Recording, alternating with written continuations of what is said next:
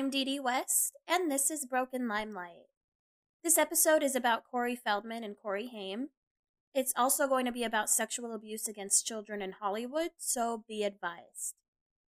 Feldman and Haim were both child actors in the 80s. Corey Feldman was huge. He was in Gremlins, The Goonies, Stand By Me. Corey Haim was in big movies too, like Lucas and Silver Bullet. They both were in The Lost Boys, as well as License to Drive and Dream a Little Dream. It wasn't long before they were known as the two Coreys. Like a lot of child stars, they both have their share of stories about growing up, but these two in particular had difficult childhoods. They were taken advantage of by adults in the entertainment industry, and eventually both Feldman and Haim developed serious drug problems. Before I start, I want to tell you about the book that I was researching for this. I read Corey Feldman's memoir. It's called Coreyography. I personally thought it was a great read, so if you would like to do a little bit more research after this episode, I definitely recommend that book. So I'm going to talk about Corey Haim first. This episode is going to be mostly about Corey Feldman with some Corey Haim sprinkled in.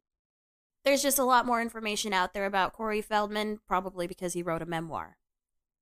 Corey Haim was born on December 23, 1971, in Quebec.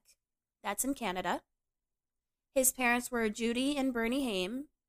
When Haim was a kid, he was pretty shy, so his parents got him into acting classes. One day, he tagged along to his sister's audition and he was discovered. By the age of 10, he was acting in commercials, and then he got a role in a sitcom called The Edison Twins. When he was 11, his parents got divorced after 18 years of marriage. This was understandably really hard on him. In 1984, Haim made his film debut in the feature film Firstborn, which also starred Sarah Jessica Parker, Robert Downey Jr., and Pete Weller.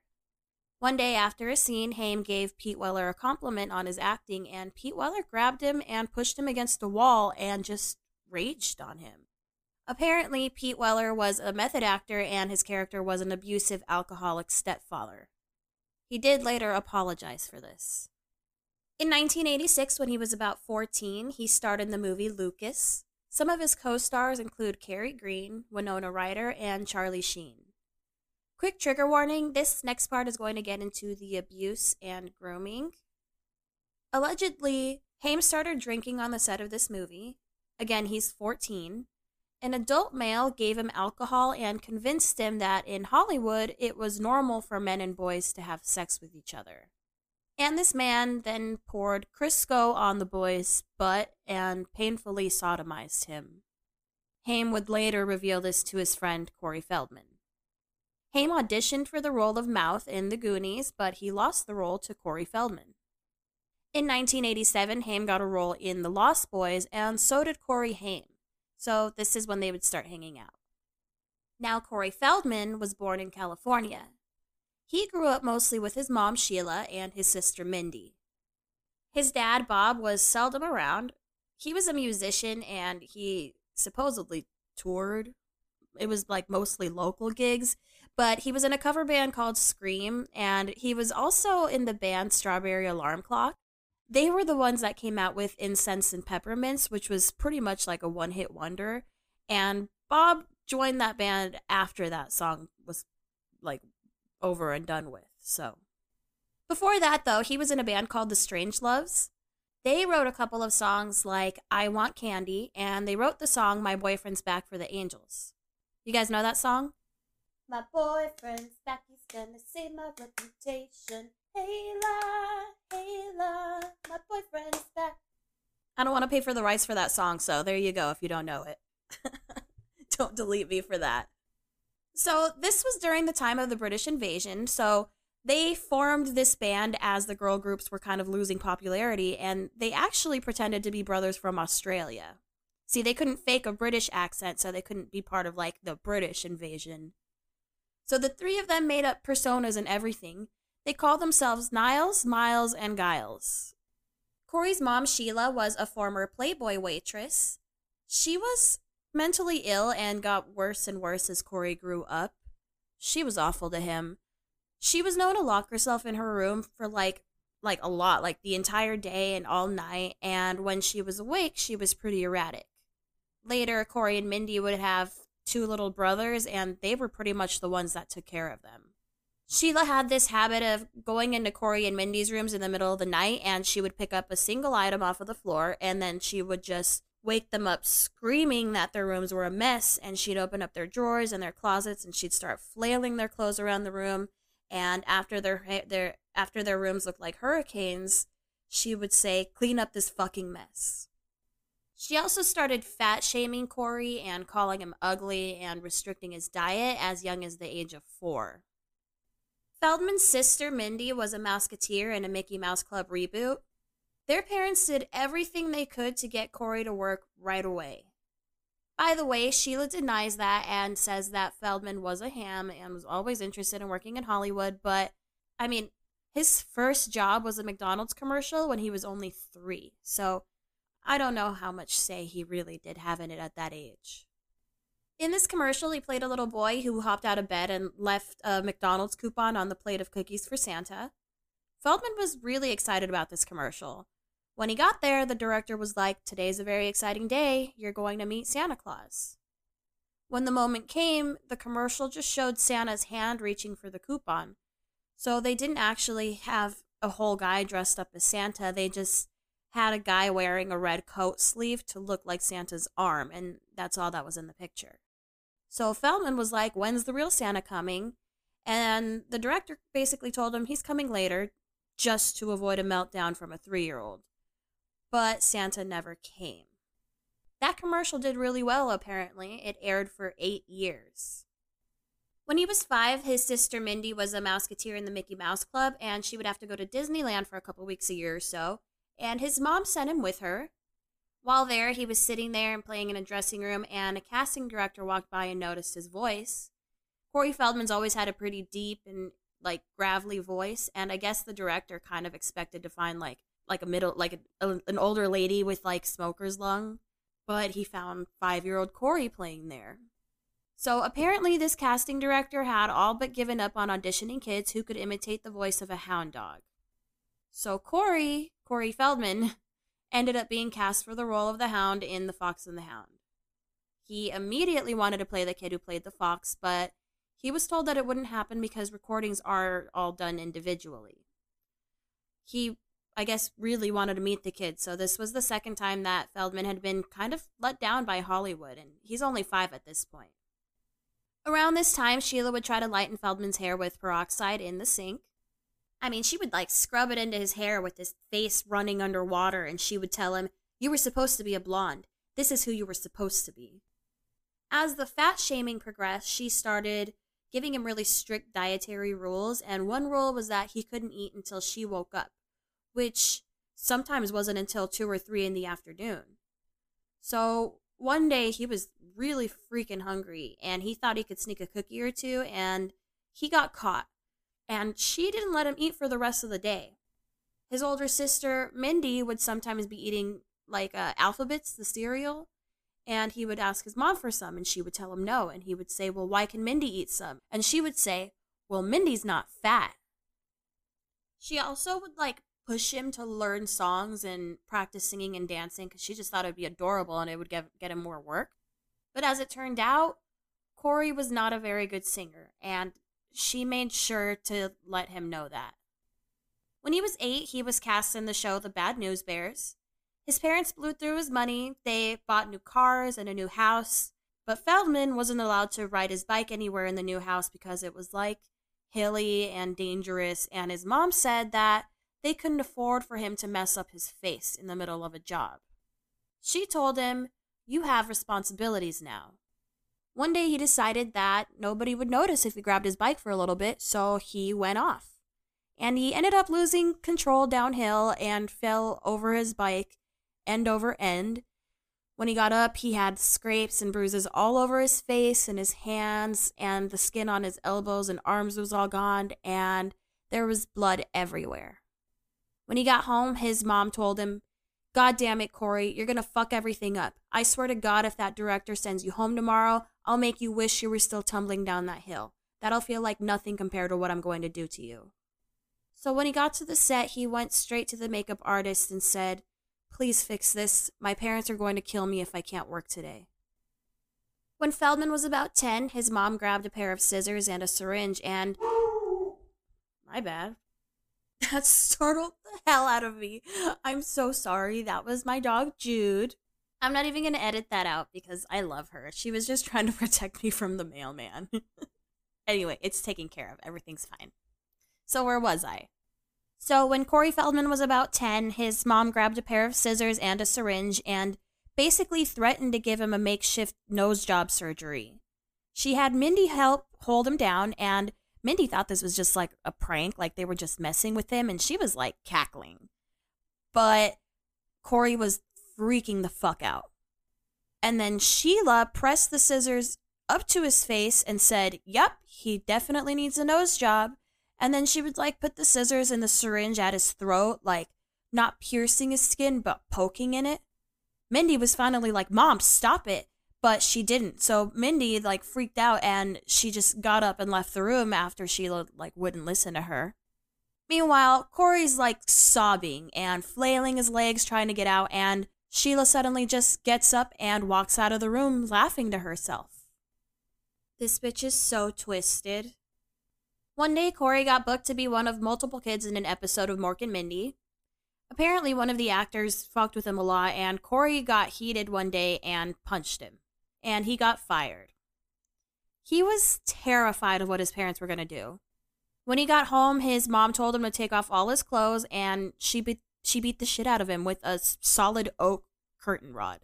Not a curtain rod. It was more like a like a, a stopper so that you couldn't open the window. And while she beat him, she screamed at him, How could you fucking do this to me? You know I need this fucking money. I will kill you. I will fucking kill you, you worthless piece of shit. He crawled underneath his little brother's crib and she like she like rammed the pole at him. At one point he started thinking maybe she really does want to kill me. And then he blacks out. For the next few days she would start saying I'm going to kill you, but she would say it like in a sing-song voice like I'm going to kill you. And then she'd go on Saturday and she'd wink and then she would count down the days every day. So on Saturday, Corey packed up his shit and snuck out of the house and he went to the police, but they weren't helpful. He ended up back home, and shortly before he was cast in the Goonies, he tried to kill himself by swallowing an entire bottle of aspirin. When the movie E.T. was coming out, Corey Feldman was offered a role playing the best friend of the main character, Elliot. But Steven Spielberg ended up calling Corey personally, and he told them that they had to cut his role. But he promised that he would be in the next one. When Corey was about 12, he was invited to come audition for The Goonies, which was another Spielberg film. He thought he was in the movie for sure, but when he showed up to his meeting and realized it was like a huge cattle call, he had to audition with a shit ton of other people. In fact, Corey Haim was there auditioning for the role of Mouth 2, which, as you know, was the role that Corey was going for and would win but that was years before they would meet. So at his audition, Richard Donner, the director, said to Corey, to Corey Feldman, Tell me why you should play Mouth. And Feldman went off on this huge rant about how he can play anybody he wants. He was like, "You want a you want a cool guy? I can be a cool guy."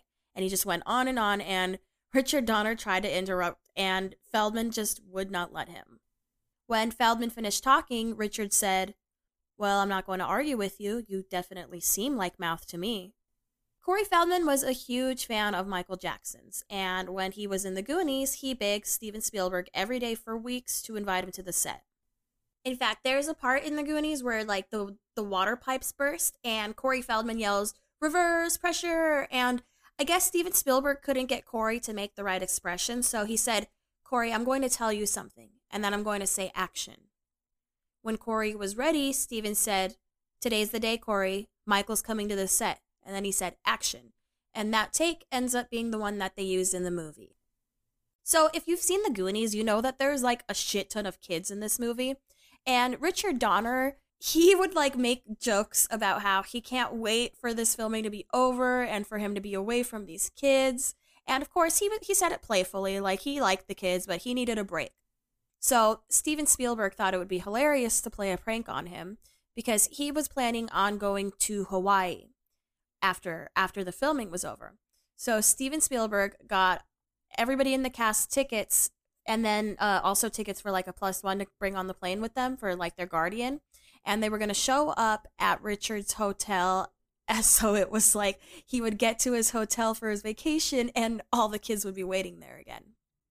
So Corey, by this point, like, Corey really didn't have a lot of friends. Like he he wasn't popular in school and he was really excited to be on this set because this was the first time he really, you know, he made some friends. He got to hang out with people his own age and, you know, do normal kid stuff. So he was super excited to be part of this prank. Well, at this time, Corey Feldman was living with his grandparents and you know, his grandma was she he said she was a saint. She took him everywhere. She was his on-set guardian, but for some reason his mom Sheila probably because she wanted to go on vacation to Hawaii, she stepped in and was like, I'm going. So the day that she had to go pick him up for the plane ride and everything, she was super duper late, which was common of her. And Corey was starting to panic, and his grandparents kept trying to calm him down. But finally, it was like really freaking late. Like their plane was going to leave in like an hour. And Sheila finally showed up, and she's just like, Oh, stop whining. Like, it'll be fine. We're going to make it. So they got there and they like rushed to their gate. And right when they were getting there, Corey watched his plane take off. So they were able to get on a later flight, but of course, they were too late for the whole prank. Corey missed out on the whole thing. And Corey was never able to forgive his mom for that. The movie Stand By Me came out in 1986. It was actually based on a book by Stephen King. Out of all the boys that auditioned, Rob Reiner said that Corey Feldman was the one who could make the character's pain seem believable. He actually said that he could see the pain in Corey's eyes. It was during this movie that Corey Feldman smoked weed for the first time. He actually smoked for the first time with River Phoenix. River Phoenix, by the way, was the brother of Joaquin Phoenix. He also had a pretty messed up childhood. Uh, I'm gonna do an episode on him too pretty soon, actually. But um, he also had a history of uh, of sexual abuse as a child, and he grew up and developed a drug addiction, and he died. It's kind of heartbreaking how kids like this go into Hollywood and they're particularly vulnerable to people trying to be their friend. Like it's really sad that grown men like con them into believing they're friends and then use them for something else. The day that Michael Jackson went on the set of The Goonies, Corey Feldman was able to meet him, but he also had to work. So by the time he was able to go back and see him, he had already left. And that really bummed Corey out because he felt like they were destined to be best friends. But Michael actually came back one day, and Corey insisted that he had to give him a tour of the set. While they were hanging out, Corey told Michael that he was really bummed out that they didn't get to talk anymore and that he didn't get to see him again. And he gave him his phone number and he made him promise to call him that night. Later that night, Michael did call him and they talked on the phone for like two and a half hours. And just so you know, to this day, Corey Feldman still says that Michael Jackson never touched him, never did anything inappropriate with him. So they started hanging out. Eventually, they would be hanging out like every couple weeks. And they started to open up to each other about their own childhood abuse. Michael Jackson told them that even at the age of 30, he was still afraid of his own father. It was around this time that Corey Feldman's mom started giving him diet pills. She would give him two or three pills every morning, and she told him that they were just caffeine pills, but he was pretty sure that they were speed, and he started collecting them, and eventually he started selling them at school.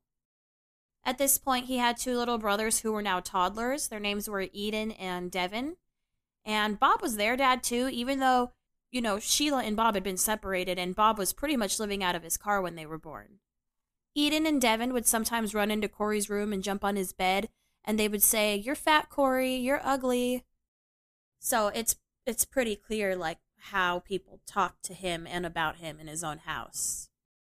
Corey was also pretty unpopular at school. Um, he was only known for a couple of movies, and mostly the other kids just didn't like him because they thought that he had like a free pass to skip school whenever he wanted.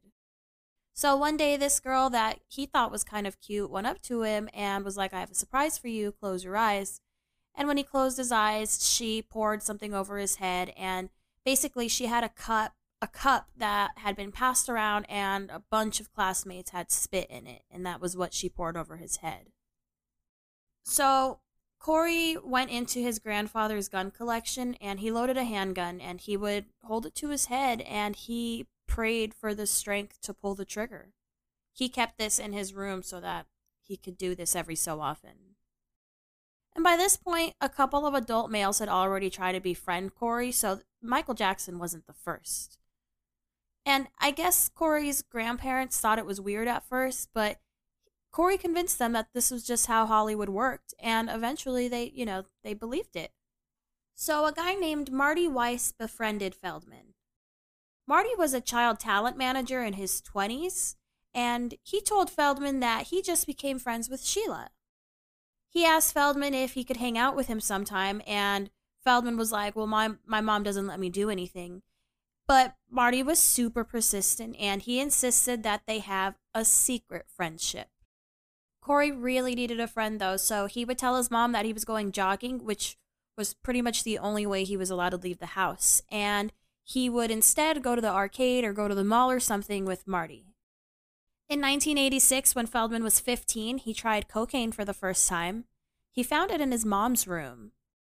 He did it again one day with some some random girl. Um, she was an extra, and he ended up pulling an all nighter, and he felt great up until like 5 p.m. when he had to be on set. He was apparently having a lot of trouble working, like nodding off and everything. So the director, Joel, was pissed. And finally, he was like, Where is your on set guardian? That was his mom. And he was, Feldman was literally like, I don't know what to tell you, Joel. I saw her last night. Sheila was a fucking mess. Like, she would be seen at the bar hanging over guys, like all drunk with like cocaine crusted all over her nose. And Corey would just like go sit by himself and sob. Like everybody, like this was in front of everybody. Everybody knew what was going on. Feldman actually got fired that day, but fortunately, Joel had mercy on him and gave him back his job. But Feldman had to get another guardian. His father, Bob, offered to be his manager, but he wasn't able to just drop everything and go to the set right then, so Corey called Marty to be his guardian. After the Goonies, Bob became his manager and started his own entertainment company. He hired someone to be his assistant. In Feldman's memoir, he calls this man Ron Crimson, but it has since been revealed that this was actually the actor Jon Grissom. This was a guy who he worked in he worked with Feldman and Haim in Dream a Little Dream and License to Drive. Or actually, Feldman got him these little cameos in those movies. Jon and Feldman would hang out a lot, and they found a stash of drugs in Bob's room. And there was all kinds of shit. Like, it, this was the 70s, remember? So there was like Quaaludes and all kinds of uppers and just a buffet of drugs.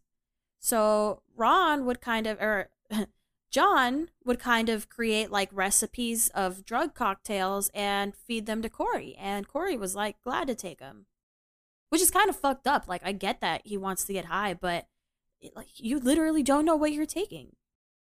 They went to this comedy club called The Store and they saw Ron Jeremy there, and Ron Jeremy was apparently surprisingly nice. He insisted on introducing Feldman to this to this this girl that wanted to meet him. Apparently she was a huge fan. And she was easily like 10 years older than him, so Corey was like, uh, I don't know. But uh, Ron Jeremy was like, Corey, this is one of the biggest stars in adult entertainment, Ginger Lynn. Ginger was 24 and a huge fan of Corey Feldman's. She flirted with him and they exchanged numbers, and he said that it made him feel on top of the world. And, and again, he's like 15. And like a week later, she picked him up in her Porsche and gave him a blowjob in the parking lot of a movie theater. That's not good. I bet it, I bet he loved it, but that's don't do that. So one day, Jon started molesting Corey too. Corey was laying down all drugged up, and Jon laid down next to him and started touching his genitals. And Corey froze up. He didn't say anything, and I guess he just pretended to be asleep and waited for it to be over with. But this made Corey super uncomfortable, and he was really afraid to lose his only friend. So Jon kept doing this to him, and he kept freezing up. One day they got drunk, and Jon climbed into bed with Corey and he took his clothes off. Corey again pretended to be asleep until Jon started rubbing his penis against him. Corey tried to roll over from side to side and like kick him away and kind of kind of still pretending to be asleep but bothered. but Jon was persistent, so eventually Corey just jumped out of bed and ran out of the place. But he still didn't want to lose that friendship. When he was auditioning for The Lost Boys, he heard that Corey Haim was going to be in the movie too. He heard Haim's name before, and it was beginning to be a pain in his ass. In fact, Corey Feldman was dating this girl, or so he thought, until she told him all about a sweetheart named Corey Haim. Not long after that, Feldman got a message on his answering machine, and it was from Corey Haim. And basically, he was like, Hey man, we're probably going to be seeing each other a lot. You want to hang out? And basically, Feldman was like, Damn, he is a sweetheart. So the two of them got together and they instantly hit it off. They had a ton in common and it wasn't long before they started talking about how each of them had been abused. Haim revealed to Feldman how he had had sex with an older male on the set of Lucas, and he was like, Well, you know, this is supposed to be normal among men in Hollywood, so maybe we should be doing this. And Feldman was the one that kind of sat him down and told him, like, no, that's not normal. By the way, according to Corey Feldman, the man who abused Haim on the set of Lucas was actually Charlie Sheen. He was 19 at the time and Haim was 13. Charlie Sheen, of course, denies it, but Corey Feldman and his ex wife Susie Sprague insist that Haim told them that personally. I've uploaded pictures of Charlie and Haim together just because it's like, it's a lot to see them together. Charlie Sheen looks like he's in the in his prime. He's a heartthrob, eh, you know, like in, in the prime of his life. And Haim just looks like a baby. He's just a, a boy. And he probably looked up to Charlie Sheen so much. As their friendship progressed, Feldman started noticing that Haim had really intense sexual urges. He would ask Feldman to find him a girl, like, I need a girl right now. I need someone to get me off. And he would start pestering Feldman eventually to get him off himself. And he'd be like, Come on, it's normal. And Feldman would just be like, No, man, I'm not into that. But Haim was relentless. So one day while they were hanging out with Marty, Feldman remembered a rumor that he had heard that Marty was gay. And Feldman said, How about Marty? I hear he's gay. He said this as a joke, but Haim looked at him and was like, Is that true? And Marty was like, uh, I mean, uh, like, I like, I like women just as much as I like men. So Haim and Marty went into the other room and Feldman could hear them like bumping and shit. Feldman instantly felt guilty about this. He knew it wasn't right. But this wasn't the only time he did this, actually. There was an actor who, in his book, he called him Tony Burnham, but that was also a fake name. From my research and from what I found and from and from what many others believe is that Tony Burnham is actually the actor Dominick Brascia. Feldman said that he met Tony slash Dominick on the set of the Friday the Thirteenth movie. It was uh, the fifth one in the series. Haim's mother, Judy, also said that Brascia abused him. One day, while the two Coreys were hanging out, Haim would get one of his urges again, and he started pushing Feldman to call girls over. And Feldman was like, Man, I don't know anybody. So he was like, Okay, just, can you get me off? And Feldman was like, No, man. So Feldman was finally like, Okay, I know this older guy. He's kind of fat, not really attractive. And Haim was like, Call him over. Before long, Tony came over and the same thing happened with Marty, but then Tony started tagging along everywhere with Haim. During the mid 80s, there was a club for teens that was invite only. It was growing in popularity. Feldman and Haim were both regulars. Alyssa Milano and Alfonso Ribeiro and others from that era hung out there. It was called Alphy's Soda Pop Club, and it was run by a guy who Corey called Ralph Kaufman. And his, bo- his father, named Bill, also ran it. This is actually believed to be a casting director named Alphy Hoffman and his father Bob. I couldn't find a lot of information on Alfie and Bob, just that they were father and son, but in the memoir, Feldman says Ralph used to tell us that Bill was his stepdad, the one who helped him get in the business. None of that turned out to be true. Bill Kaufman wasn't Ralph's stepdad. Bill Kaufman was Ralph's lover. Together, Ralph and Bill had been working together, coercing young men into their home. I was just the latest in a series of boys to be groomed.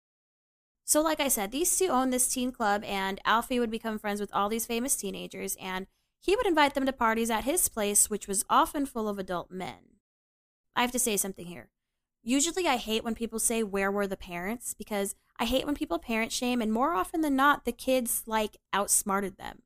But with Haim, I mean, like Feldman was on his own, but and like granted, I couldn't find much information on Haim's parents, and I I just don't understand where his parents were during this and where his on-set guardians were in other cases. Like where where were they while Haim was in these situations?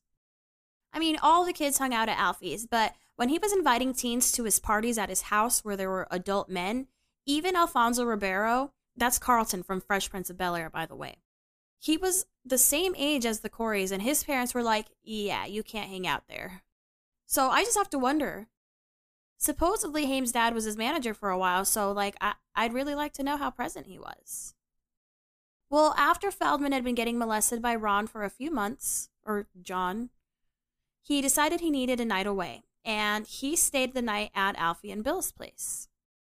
Alphy turned on porn and said, Is this turning you on? Feldman went to sleep and he later awoke to find Alphy on top of him, just like he had awoken to find Ron on him many times. This time, he was able to deal with it more directly, and he just pulled up his pants and ran across the street to his house and cried himself to sleep.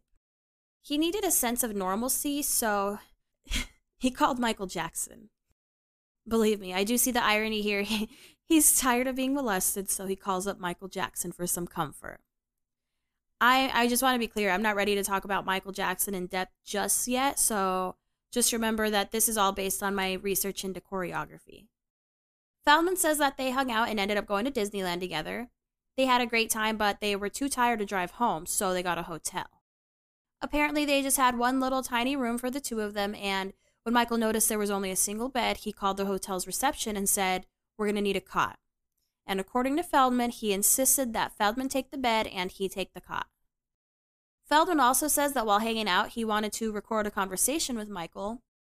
Um, he was trying to get like coolness points at school, but nobody believed that he was friends with Michael Jackson, so he just seemed like he was full of shit when he talked about it. So Michael saw this giant thing in his pocket and was like, What's that? It looks like you have a brick in your pocket. And Feldman was like, Oh, it's just a tape recorder. And he asked Michael if he could record their conversation just just so he could have it. And Michael was like, Sure they talked a lot and they had pretty deep conversations. And um, Michael told him that after this tour that he was getting ready for, he was going to retire the sparkly glove and the dance moves, and he was going to change his whole look, his whole vibe. Corey was like, No, not the glove. So they talked it over, and Corey basically convinced him to pull out the glove and the dance moves just when he performed Billie Jean. I'm so glad that was the conversation that was recorded. I would have loved to hear that. Feldman's dad, Bob, again, was working as his manager at this time, and he was making really shitty business decisions for Feldman. Like, basically, he was taking any job out there. He made Feldman do Hollywood Squares, and he was making him audition for some PBS show. Michael actually tried to help by explaining to Bob that these gigs were just for people who were all washed out. It wasn't for celebrities who were in their prime, like Corey Feldman. But Bob didn't listen. Feldman ended up firing Bob, and then Bob kicked Feldman out of the house. Feldman called Tony, since he was the only guy who wasn't molesting him at the time. Tony lived in the same apartment complex as Haim, so one day Haim, Feldman, Tony, and Ron all ended up hanging out together and doing cocaine. Feldman says that that was for sure one of Haim's first times doing coke, and he felt really guilty for introducing him to drugs. Feldman decided to file for legal emancipation at age 15 since he can't live with either of his parents at this point. It's a long process, and he had to live with Tony for a while. Bob demanded $40,000 from Feldman, which was interestingly just exactly the amount he had. Then he lived with Ron and Ron's mom for a while, and Ron got Feldman to try crack. After a few months, Feldman decided that he needed his own place with a lock on the door. He got his own place and he let his cousin Michael live with him for free, and Ron would eventually start squatting there too. When he was cast in Dream a Little Dream, he was given the chance to record a song for the film and also choreograph a dance number, so he decided that he wanted to clean himself up. He wasn't ready to quit partying altogether, but he had consciously made an effort to slow down. On the set of The Burbs, Carrie Fisher and Joe Dante pulled him aside and told him that he needed to stop going down this path that he was headed toward. Feldman was pissed and he was like, You don't know what you're talking about because he felt he didn't have a problem. He felt it was under control because he was slowing down already. But only like a month later, he was having a hard time filming because he was all coked out and like couldn't stop twitching and fidgeting and shit. Before long, he got really depressed about a breakup and Ron got him to start snorting heroin. Still, Feldman was working and Haim was on some kind of self imposed hiatus. And according to Feldman, Haim was using a lot of crack at this time. So Feldman went out of town for work and he decided to bring Haim with him, mostly just so he could keep an eye on him. While Feldman was working, Haim got himself into a bunch of trouble, and all the headlines were saying things like, Two Corys disappoint fans. He had gone to a high school looking for crack. He commandeered the limo and picked up strangers to party with in the limo, and then he went back to his hotel and trashed it. So Feldman tried to do like damage control by doing an anti drug awareness special, which was super ironic because he was using heroin at that time. But that was where he saw Drew Barrymore and this was actually their second time meeting. They went on one of those like little dates that Hollywood set up, but he was 13 and Drew was only 10, so they just like hung out. But now, Drew was 15 and Corey was about 17. So they got together this time.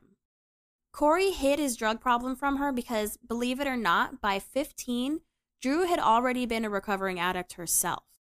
Things didn't work out between them and they broke up after just a few months.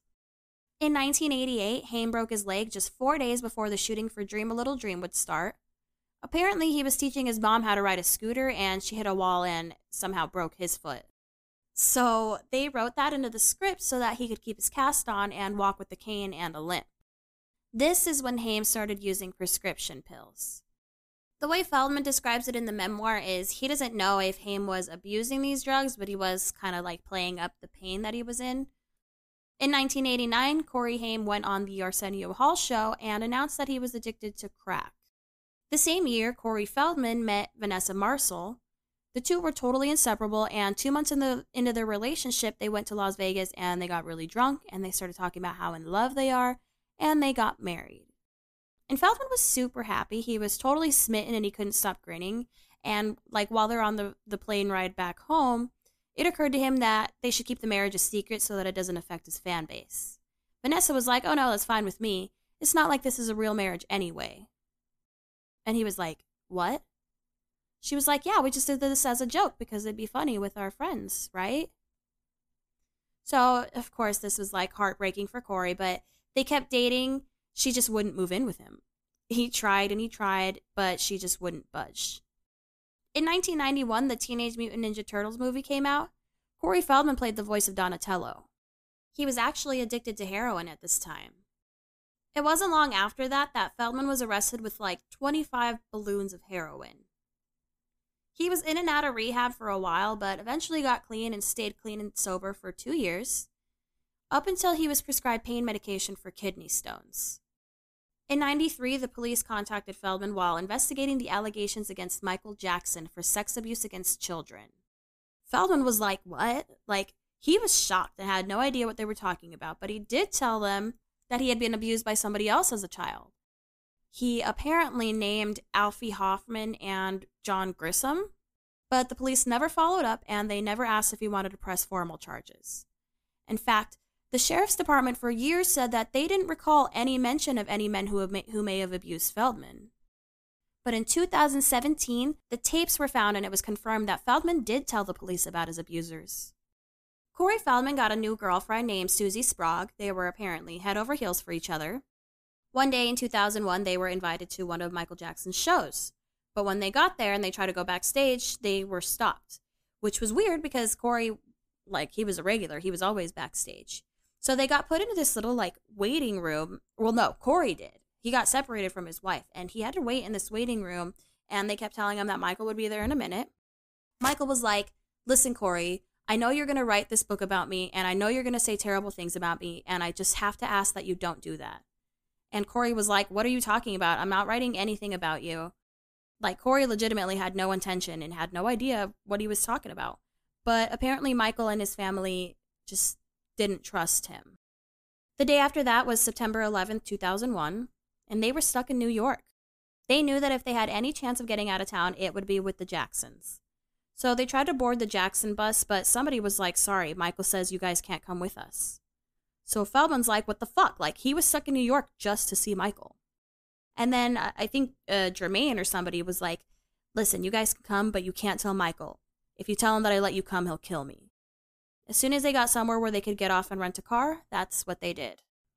At this time, Haim was selling clumps of his hair and his extracted molars and selling them on eBay for extra money. He was in a lot of debt and he had an expensive drug habit. By 2002, Feldman and Haim had kind of fallen out of touch.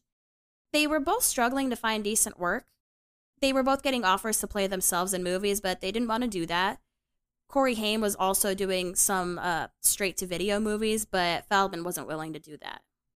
In 2003, Feldman appeared in the movie Dickie Roberts' former child star. Fucking love that movie. I just rewatched it. Feldman initially was like, nope, you can't pay me enough. But David Spade was getting all kinds of stars for this movie, as you would know if you've seen it. And it turned out that Haim would also have an appearance in this movie, and they hadn't seen each other in years. So he ended up agreeing to do it. Shortly after this movie, Haim started staying with Feldman. A couple days before he got there, Haim's mom apparently gave Feldman some charcoal pills and told him to force feed them to him if he was ever o- overdosing. He was like, Am I really going to need this? And she insisted. Feldman was approached about a scripted sitcom starring Haim, Feldman, and Feldman's girlfriend, Susie. Actually, Feldman and Susie would get married on the show, so she ends up becoming his wife, Susie Feldman. And I don't know if it was supposed to be a reality show originally, but that's what it ended up being. They called it partially scripted, but the idea was like a me, myself, and Irene kind of vibe, and it ended up getting pretty dark and, and in the moment. Feldman was really worried about doing this because Haim was apparently a mess at this point. He was totally addicted to drugs and he would just sit around the apartment for months and he gained like 300 pounds. So Feldman told him about the show and basically gave him an ultimatum. He told him that he was only going to do the show if Haim could clean himself up, and Haim agreed. Haim went to Canada for a while and stayed with his mom until the show started back up, or until the show got started. And when he showed up and got back, he had lost a ton of weight. He was all cleaned up just as promised. He looked incredible. The two Coreys aired on A&E from 2007 to 2008. It, like I said, it got really dark and really, really deep. They talked about their abuse. At one point, Haim talks about being abused as a child by an acquaintance of Feldman's, and he accuses Feldman of knowing about it for two years and like enabling it. And I have to wonder if this is about Tony slash Dominick. Haim didn't stay clean, he became a mess again. Feldman said he was uncomfortable having him in the same house as his wife and kids. There was an argument, and Haim stormed off. In 2009, Feldman had had a rough year. It was the year that Michael Jackson died, which came as a huge shock to him and he hadn't spoken to Michael since 2001. He also split up with his wife Susie that year. Haim called him up out of the blue one day after a year of not hearing from him.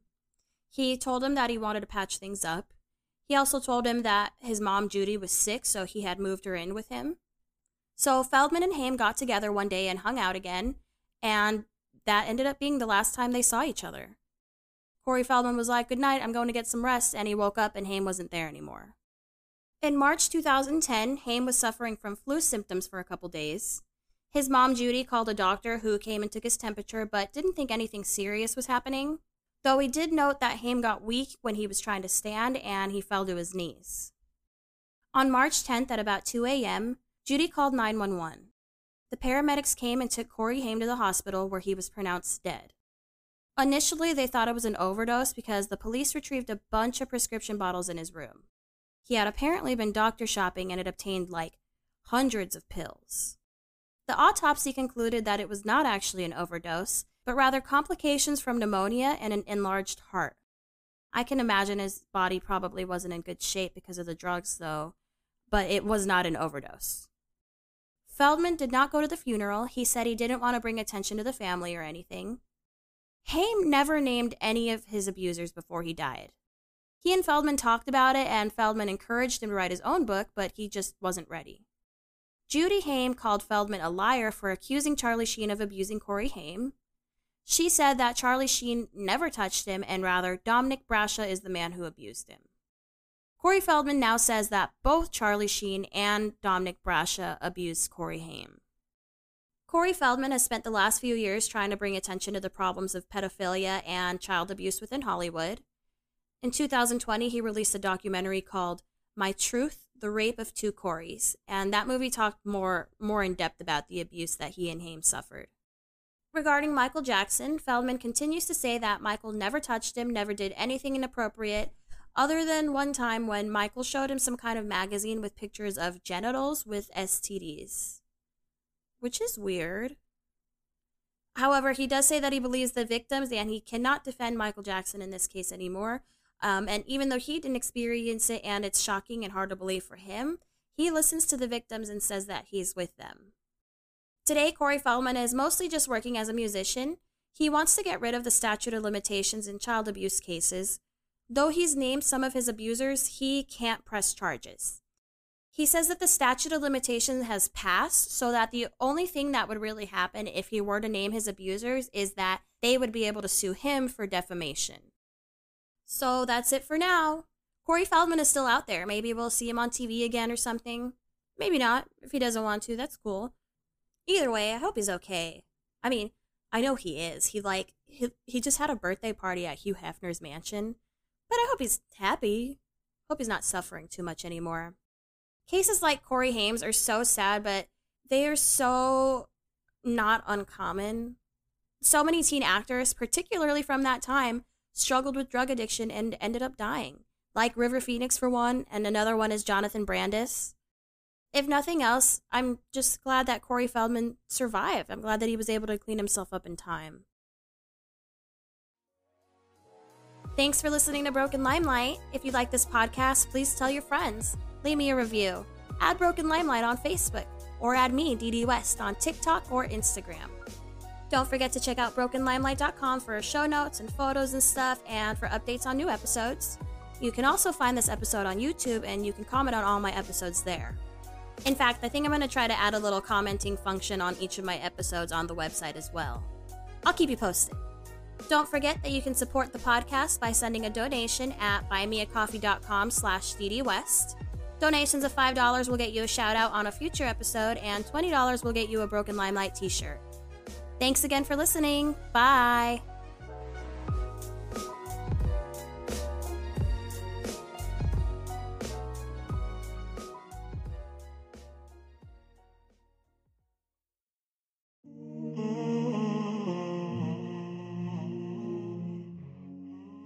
Today's episode is brought to you by Hunt a Killer.